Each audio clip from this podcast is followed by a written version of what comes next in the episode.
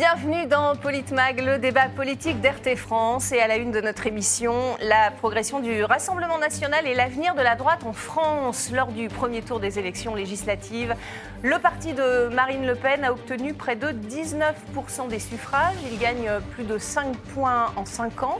La candidate du RNC félicité de la dynamique de sa formation, qui devient ainsi la première force politique du pays en tant que parti. Éric Zemmour, le, candidat de, Reconquête, lui a été éliminé dès le premier tour, mais ne s'avoue pas vaincu pour autant, regardez. Reconquête sera le seul parti de droite. Au milieu d'un univers médiatique qui censure, qui dissimule, qui édulcore, Reconquête sera le parti du réel. Le seul mouvement qui est en dynamique, c'est le Rassemblement national.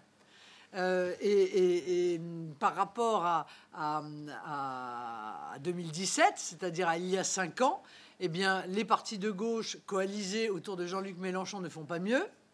Euh, en Marche euh, fait moins bien. Et le Rassemblement national fait beaucoup mieux.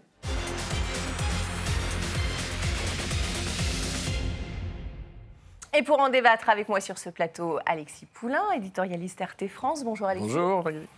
Et face à vous, Jean-Frédéric Poisson, président du, parti VIA, la, Voix du Peuple. Vous avez écrit euh, La Macronie et l'islamisme, 5 ans de, lâcheté, euh, aux éditions euh, Max Chalel, pour être précise. vous, êtes également le, vous avez été le porte-parole de, Reconquête lors, lors, de la campagne. Vous vous êtes impliqué dans, dans, la législative pour le parti Reconquête. Merci beaucoup, en tout cas, d'être avec nous, Jean-Frédéric Poisson. votre réaction, tout d'abord, à, à la défaite d'Éric Zemmour euh, à la députation dans le Var Le pari était extrêmement difficile. Euh, j'ai fait partie de ceux qui euh, considéraient qu'il aurait pu ne pas se présenter, qu'il n'y avait pas besoin d'aller chercher dans cette élection des, légitimités supplémentaires en quelque sorte. Et cette Il avait pris un risque inutile pour vous alors Oui, je pense que le risque était assez largement, assez largement inutile dans la mesure où de toute façon on voyait bien, comme à chaque élection, que euh, à défaut que le Rassemblement national bénéficie d'une implantation locale très solide, euh, il continue à rassembler des électeurs et il continue à bénéficier de la dynamique de l'élection présidentielle. Et donc, euh, l'espace politique de reconquête à l'élection législative était de manière très probable plus restreint que celui de la présidentielle. Le candidat du Rassemblement national a été maintenu face à Éric Zemmour. Oui, alors ça, ça fait partie des, des sujets, je pense, que nous allons aborder dans notre, dans notre débat. Mais mm. euh, voilà, enfin, grosso modo, le constat que fait Marine Le Pen est factuellement euh, indubitable. Le Rassemblement national est la seule formation politique qui progresse en termes d'intention de vote. On verra ce que ça donne en nombre de, nombre de sièges. Bien sûr. Euh, et on voit ce que ça donne en nombre de sièges. C'est pas. on verra ça plus tard. Ça est encore voilà. Absolument. Alexis Poulain, quel, quel, rôle pour Éric Zemmour, selon vous, pour la suite Est-ce qu'il incarne une certaine forme de la droite et laquelle? Je crois que le, pari d'Éric Zemmour d'une refondation de la droite euh, n'a pas été gagné avec euh, cette présidentielle, euh, mais il se peut que par la suite, Reconquête devienne un, axe majeur de la refondation des partis de droite.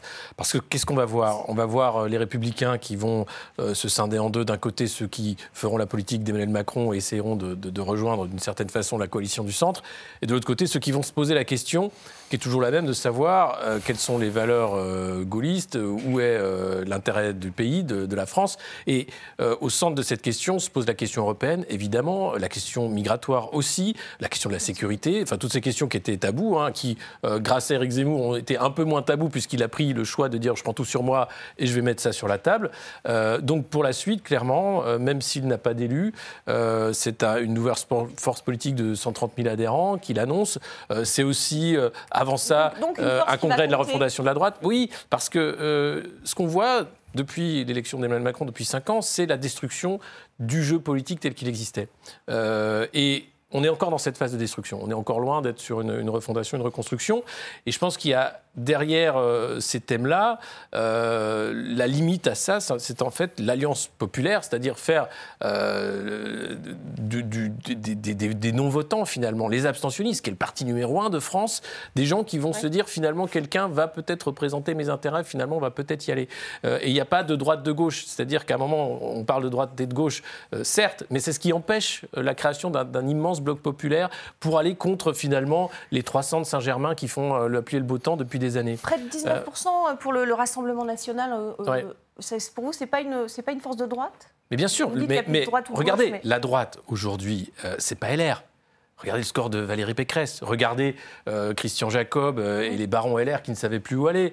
Euh, enfin, clairement, entre Estrosi qui choisit Macron et les uns et les autres qui font semblant de ne pas vouloir aller rejoindre Éric Zemmour à Reconquête, ou certains qui ont franchi le pas, comme Mariani, hein, qui est allé au Rassemblement national très tôt, la question, elle est là pour la droite. Euh, où voulez-vous demain euh, mettre euh, vos énergies pour une grande force de droite? Bon, Chez les Républicains, on a un Nicolas Sarkozy qui refuse hein, de lâcher la rampe. Hein, un on, peu, va en parler justement. Il veut mourir sur scène, donc mm. il essaye de tout faire pour continuer d'empêcher les LR de se reconstruire. pour, pour le reste, ceux qui ont un peu de vista politique savent que l'avenir n'est pas dans cette formation-là. Il y a, je, je partage ça, j'ajouterai deux choses. La première, c'est que en plus de ces positions thématiques que vous venez d'évoquer, il y a des la question des stratégies d'alliance. Hum. Bien sûr. Euh, et, en fonction du regard qu'on porte, euh, on choisit ou pas tel type d'alliance. Et deuxièmement, j'étais très surpris à l'occasion de ce second tour d'élection législative de voir, y compris de, hum. euh, des, responsables politiques, des républicains très éminents, je pense au président du Sénat en particulier, prendre clairement position pour le candidat d'En Marche contre le hum. candidat de, de, pour le second tour de la législative. Or, là, là, là, il y a un problème de philosophie, parce qu'à regarder les deux, et le conservateur que je suis parfaitement assumé euh, depuis longtemps, euh, peut assez facilement considérer que euh, le macronisme tel qu'on l'a vu se déployer pendant cinq ans est bien plus dangereux pour le pays qu'un éventuel programme commun de la gauche euh, dans lequel je me retrouve sur certains aspects plus facilement sur l'Europe, sur l'économie, sur l'antilibéralisme, sur, sur la planification. D'autres choses, absolument pas, ni le wokisme, ni le, communautarisme, c'est pas mon affaire. Mais... je ne trouve pas de point d'ancrage dans le macronisme. Mm. Je peux en trouver quelques-uns dans cette gauche plurielle, on va dire, comme disait Lionel Jospin il y a maintenant une vingtaine d'années. Euh, et je suis très surpris, ou plutôt je suis désappointé de voir que les républicains, y compris les plus éminents d'entre eux, peuvent apporter leur suffrage à des caciques euh, de la République en marche qui ont détruit le pays pendant cinq ans comme personne ne l'a fait depuis le début de la Troisième République. Il faut quand même se rendre compte. C'est un, un, désastre ce qui est en train de nous arriver sous tout rapport. Et je, je désespère de trouver quelque chose qui me satisfasse dans le quinquennat qui vient de s'écouler.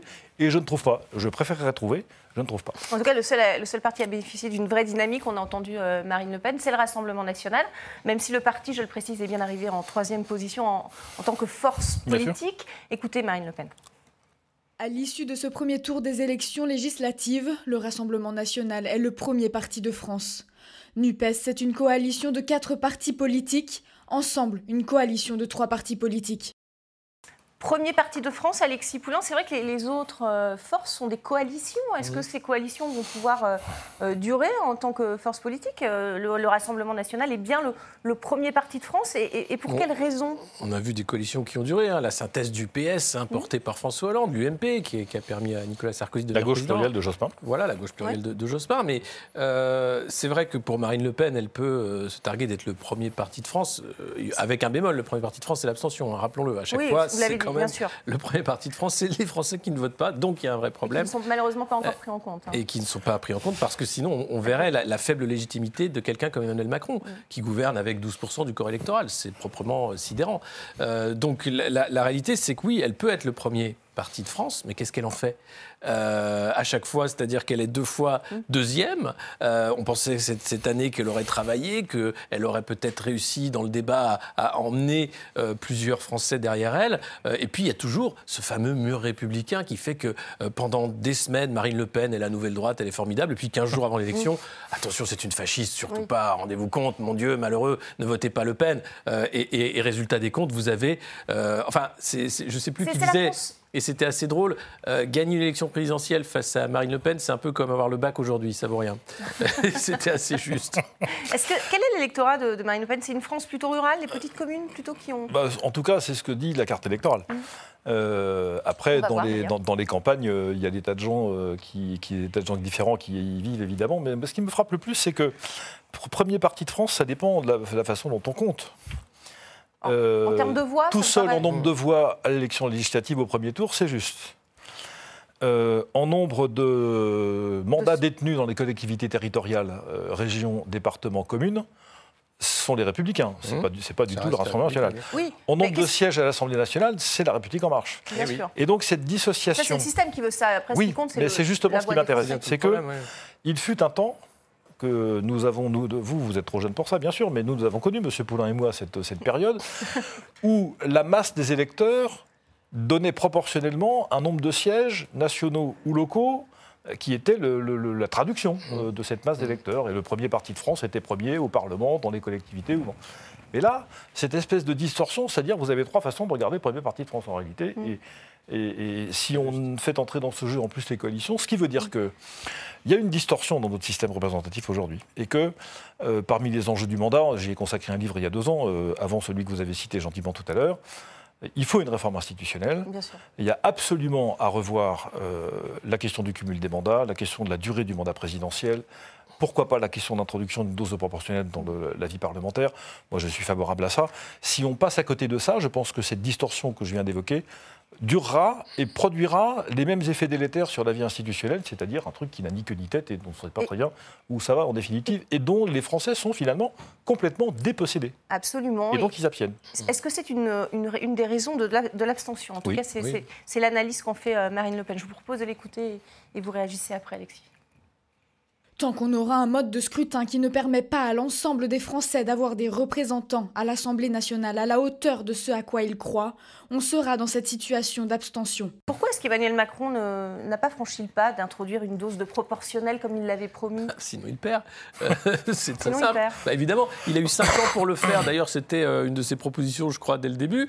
Et Christophe Castaner, très rapidement, a dit non, les, les conditions ne sont pas réunies. Bon, euh, ils savent très bien. C'est tout le problème de, ce vol démocratique qui existe, c'est-à-dire qu'on a une classe euh, dominante euh, d'élite autoproclamée qui vole la République systématiquement par des magouilles, mais même sur le, partage de circonscriptions qui sont faits de certaines façons en fonction de la majorité pour être sûr d'avoir à peu près des députés qui vont se faire. ce qu'on a vu avec la Nupes qui a déçu beaucoup de militants, par exemple de la France Insoumise, en disant mais il se rapproche du Parti socialiste, comment est-ce possible? Mmh. Mais parce que parce que c'est un coup politique qui lui permet de créer une nouvelle force d'opposition. Mélenchon dire euh, je, les fachos, pas fâchés. Euh, oui, il, il, a fait un lapsus, mais euh, de toute façon, c'est pour moi la, question fondamentale, c'est la recomposition de l'échiquier politique. Et elle passe par deux questions l'Europe, la construction de l'Union européenne, donc le souverainisme. Mm. Où est la France dans tout ça Et la protection des, Français et des intérêts français. Et ça va avec de pair. Donc derrière, vous avez la sécurité, l'économie et, tout, et, la, monnaie éventuellement. Euh, mais on ne peut pas dire Frexit quand on veut faire partie de la cour des grands. Euh, on ne peut pas parler euh, de sortie de l'Union européenne. On ne peut pas parler sérieusement non plus des chiffres de l'immigration. Ça, ça c'est tabou également. Et, et, on ne peut pas parler non plus d'imposition des plus riches. Regardez, Jean-Luc Mélenchon ose le faire. il a un tir de barrage à peu près pire que ce qu'avait eu François Mitterrand en 81. Donc tous ces sujets qui empêchent finalement la création d'une grande alliance populaire, euh, d'un bloc finalement des perdants, ceux qui sont toujours perdants, ceux qui vont toujours vers plus de précarité, qui ne sont jamais entendus, euh, les gilets jaunes. Euh, que, fait Macron? Il vole la parole. Au moment où il y a des cahiers de doléances, il les enterre. on n'a jamais vu les cahiers de doléances au final, et lui se met en scène pour prendre la parole. C'est ça. Ah, ça, on va en parler en fin d'émission d'ailleurs. Oui, mais, mais, parce que fondamentalement, c'est ça. Et tant qu'on aura cette, ce jeu, moi je suis à droite, moi je suis à gauche, je représente les classes populaires de droite, de gauche, et c'est vrai, si vous regardez les électeurs de Marine Le Pen, sont davantage les classes travailleurs, mmh. ouvriers. Et pour Jean-Luc Mélenchon, c'est les jeunes, urbains, mmh. ça n'a rien à voir. Mais ce sont des gens qui peuvent être perdants et qui pourraient se retrouver s'il y avait un discours différent et si on, faisait fi de ces barrières idéologiques qui empêchent la création d'une alliance populaire. ceux qui peuvent se retrouver aussi, ce serait Reconquête et, le Rassemblement national. Jean-Frédéric Poisson, est-ce qu'une réconciliation est possible selon vous? C'est devenu une affaire de personne comme, comme euh, souvent en politique. Bah oui, mais le problème, voilà, les militants euh, y croyaient et. Ah, mais ça, fait, ça fait maintenant une trentaine d'années que je suis engagé dans la vie publique. Euh, et alors, pas 30 ans, mais une bonne vingtaine d'années que j'entends tous les militants de toutes les formations politiques de droite nous poser la question mais quand est-ce que vous allez euh, vous rassembler Le cordon sanitaire, dans l'esprit des sympathisants de la droite et des militants n'existe pas, n'a jamais existé. Mais ils font comme avec ce qu'on leur propose. Donc je comprends aussi. Que de pour vous, c'est quoi le frein? Ah, aujourd'hui, aujourd'hui, il est devenu persuadé. Il, y a, plus qu'une nuance sur le plan programmatique. Il ne faut pas, le, faut pas l'évacuer. Comme la Nupes. Hein, mais, mais, comme je dis de temps en temps, j'avais publié à l'automne 2016 dans les colonnes de Valeurs Actuelles une, tribune qui disait, euh, ou 2017 pardon, une tribune qui disait qu'il faut que la droite apprenne à être de gauche, c'est-à-dire à laisser de côté. Euh, ces divergences idéologiques pour se concentrer sur l'essentiel et sur un programme qui devient un programme d'urgence médicale. Euh, il y a cinq ou six choses à faire, pas 50. Et une fois qu'on fait ces cinq ou six, on peut engager le redressement de la France. La majorité des sympathisants des droites en France sont seraient d'accord et on peut trouver ce socle assez facilement. Le reste après euh, euh, peut relever d'ajustements, d'orientation gouvernementale, etc. Mais on ne veut même pas faire cet effort. C'est-à-dire que euh, nous avons, nous, à prendre des leçons de ce qu'a fait la gauche là maintenant. Et, et, un certain nombre de gens qui, comme moi, appellent à cette union, à ce rassemblement, à ce socle commun programmatique, à ce programme commun, se souviennent, parce que là encore, M. Poulain et moi, nous avons l'âge, et vous, madame, évidemment, vous ne l'avez pas, dans les années 70, quand la gauche signe le programme commun, le même document est signé par Robert Fabre et Maurice Faure, radicaux de gauche du Sud-Ouest, euh, radicaux de gauche, et par les plus staliniens du Parti communiste. C'est le même papier. Donc ils savent le faire. Ça fait deux fois qu'ils le font dans l'histoire, trois fois que la gauche plurielle a quelque chose près. Nous n'avons jamais réussi à le faire. L'élément bloquant, c'est les républicains? Non, je crois que... Mais ça, c'est la grande ambiguïté. Je pense qu'il y a deux choses qui ont manqué à la campagne de reconquête euh, présidentielle comme législative. La première vient d'être évoquée par M. Poulain à l'instant, la prise en compte des fragilités. Euh, ça n'est plus possible que euh, les droites en France mettent de côté, d'une certaine manière, avec autant de facilité, parfois de manière déconcertante, tout ce qui relève de la fragilité que subissent les gens. C'est pas possible. Mm. y a, le nombre de, personnes qui vivent sous le seuil de pauvreté est devenu insupportable. Le nombre de situations de fragilité, même des gens qui ont un salaire, même parfois deux salaires. mais ça, Marine Le euh, Pen l'a porté pendant oui, sa campagne. Oui, mais, mais, je parle des faiblesses de reconquête pour le coup. Et deuxièmement, je ne suis pas sûr que la thématique de l'union des droites soit porteuse, tout le monde s'en moque, l'union des droites. Mm. Ce qui est intéressant, c'est le rassemblement des personnes de bonne volonté sur un socle programmatique commun, qui est parfois de droite, oui mais parfois pas de droite. Est-ce que le Frexit est de droite ou de gauche? Vous en parliez à l'instant, euh, bah, les deux, mon capitaine. C'est un, un Et sur l'Europe, je, termine par là. Il y, a, un point très sensible euh, et qui est, qui est, très très problématique. Euh, la rapidité avec laquelle toutes les formations de droite ont abandonné la perspective d'un Frexit, à l'exception de Florian Philippot, pour le coup, et de votre serviteur. Ça, c'est problématique. Parce que moi, je fais partie de ceux qui ne savent pas très bien ce qui se passe le lendemain du jour où on sort de l'Union européenne. Je ne suis pas capable de l'expliquer, mais bah, vous avez un exemple en Grande-Bretagne oui, Ce que je sais, oui, ils ne sont pas membres de l'euro. ça change quand même un peu la donne. Beaucoup de choses. Ça change un peu la donne. Mais en tout cas, il est politiquement défendable, et d'ailleurs on va le faire à partir d'automne prochain, de dire mais euh, on peut quand même au moins porter le débat dans, dans l'opinion publique mm. et au moins donner aux Français des éléments d'appréciation. Personne ne peut prédire l'avenir, mais on peut envisager différents scénarios et, donner au peuple français la capacité de choisir ou de se déterminer sur un de ces scénarios. Pourquoi Mais surtout que c'est urgent quand on voit l'accélération du projet atlantiste européen. C'est-à-dire mmh. que euh, là encore, il y avait des fenêtres de tir sous la présidence Trump en disant éventuellement l'Europe aurait pu faire quelque chose d'elle-même, mais rien du tout. On a attendu à nouveau les démocrates à Washington pour rentrer dans un axe atlantique euh, à dix fois plus rapidement. Mmh. Euh, les intérêts français sont niés, sont bafoués. regardez, enfin, toute cette question sur le gaz, c'est autre chose. Enfin, c'est un vrai débat sur l'Europe, mais, mais moi, je ne comprends pas qu'un responsable politique comme le président de la République française rentre dans des jeux pareils alors qu'il sait pertinemment que c'est contre nos intérêts. J'aurais une réaction sur Nicolas Sarkozy qui, euh, a rencontré la, candidate macroniste à Paris, alors que sa concurrente euh, Brigitte Koster est l'une de ses euh, plus fidèles soutiens, une amie de, depuis 40 ans.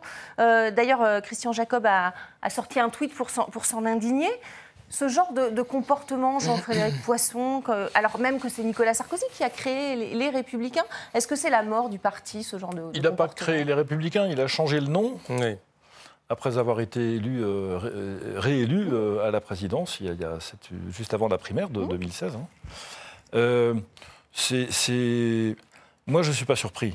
Mmh. et beaucoup de mes amis ne sont pas surpris parce qu'on connaît la capacité de navigation de, Nicolas Sarkozy.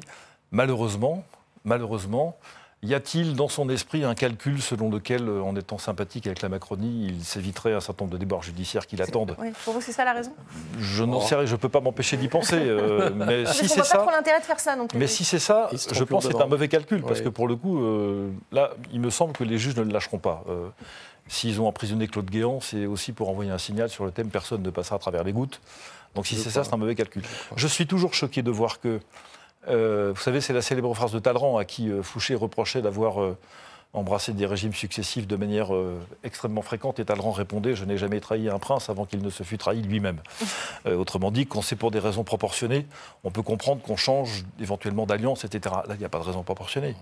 le, le macronisme, c'est sous, beaucoup de rapports. D'ailleurs, le, projet qu'a porté Valérie Pécresse, même si elle l'a porté comme elle a pu, et, pas, de manière très. très euh, le projet de Valérie Pécresse, c'est quand même pas le projet de la République en marche. Il ne faut pas exagérer. il, y a quand même, il y a quand même plus d'une différence entre les deux.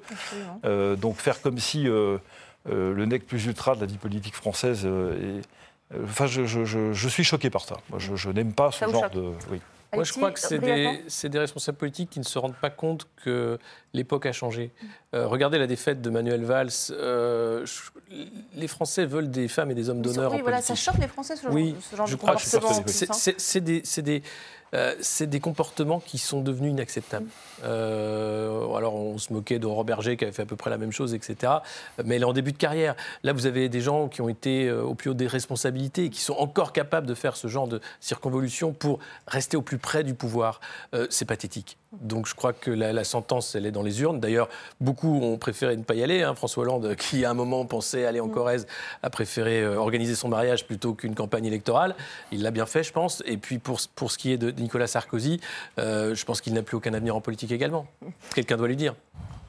On, verra cela. Euh, tout de suite, c'est le, coup de cœur et, le coup de gueule de, de Politmag.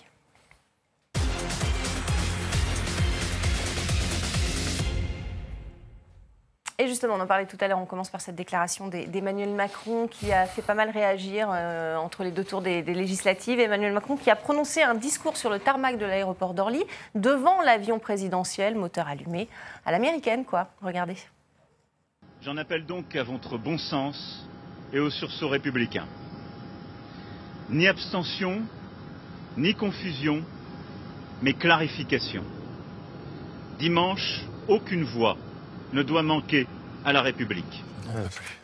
Je vous vois beaucoup réagir. Alors je commence par vous, Je n'en peux plus. Je supporte plus cette espèce de baratin permanent. Euh, c'est quoi le baratin? C'est que la République, c'est lui, c'est ça? Des mots qui ne veulent rien dire. Euh, clarification de quoi? Il n'y a pas de clarification, c'est un deuxième Aucune voix ne doit manquer à la République. Mais, mais euh, j'ai envie de rappeler au chef de l'État, si je peux me permettre, respectueusement, le peu qui m'en reste en tout cas pour la fonction, Enfin, les partis qu'il est en train de désigner par ce propos sont subventionnés par le budget de la République française. Ils touchent des subventions. vous, vous parlez de la euh, NUPES mais Tous les partis, tous les partis, bien sûr. ils sont subventionnés par, par nos impôts d'ailleurs. On est d'accord ou pas avec ce, système? Moi, je ne suis pas très favorable. Enfin, le système existe. Euh, de deux choses une, si, si ce ne sont pas des partis euh, comment dire, qui ont des comportements. Euh, je ne sais d'ailleurs pas très bien non plus ce que ça veut dire, pour être clair, mais admettons, mais qu'on les interdise et qu'on leur demande d'arrêter d'exercer, qu'on n'accepte pas la présentation de leurs candidats aux élections, puis on n'en parlera plus. Mais cette espèce d'agitation permanente de chiffon rouge euh, ou de mouletta pour, pour faire peur autour, enfin, non, non, c'est insupportable. Et par ailleurs, pour terminer, euh, regardons le bilan, encore une fois, de M. Macron dans ce quinquennat. Le rabotage de nos libertés, l'étouffement des cœurs intermédiaires, le mépris des institutions. Lui est beaucoup moins respectueux beaucoup moins respectueux de l'organisation institutionnelle de la République que n'importe quel parti de ses adversaires.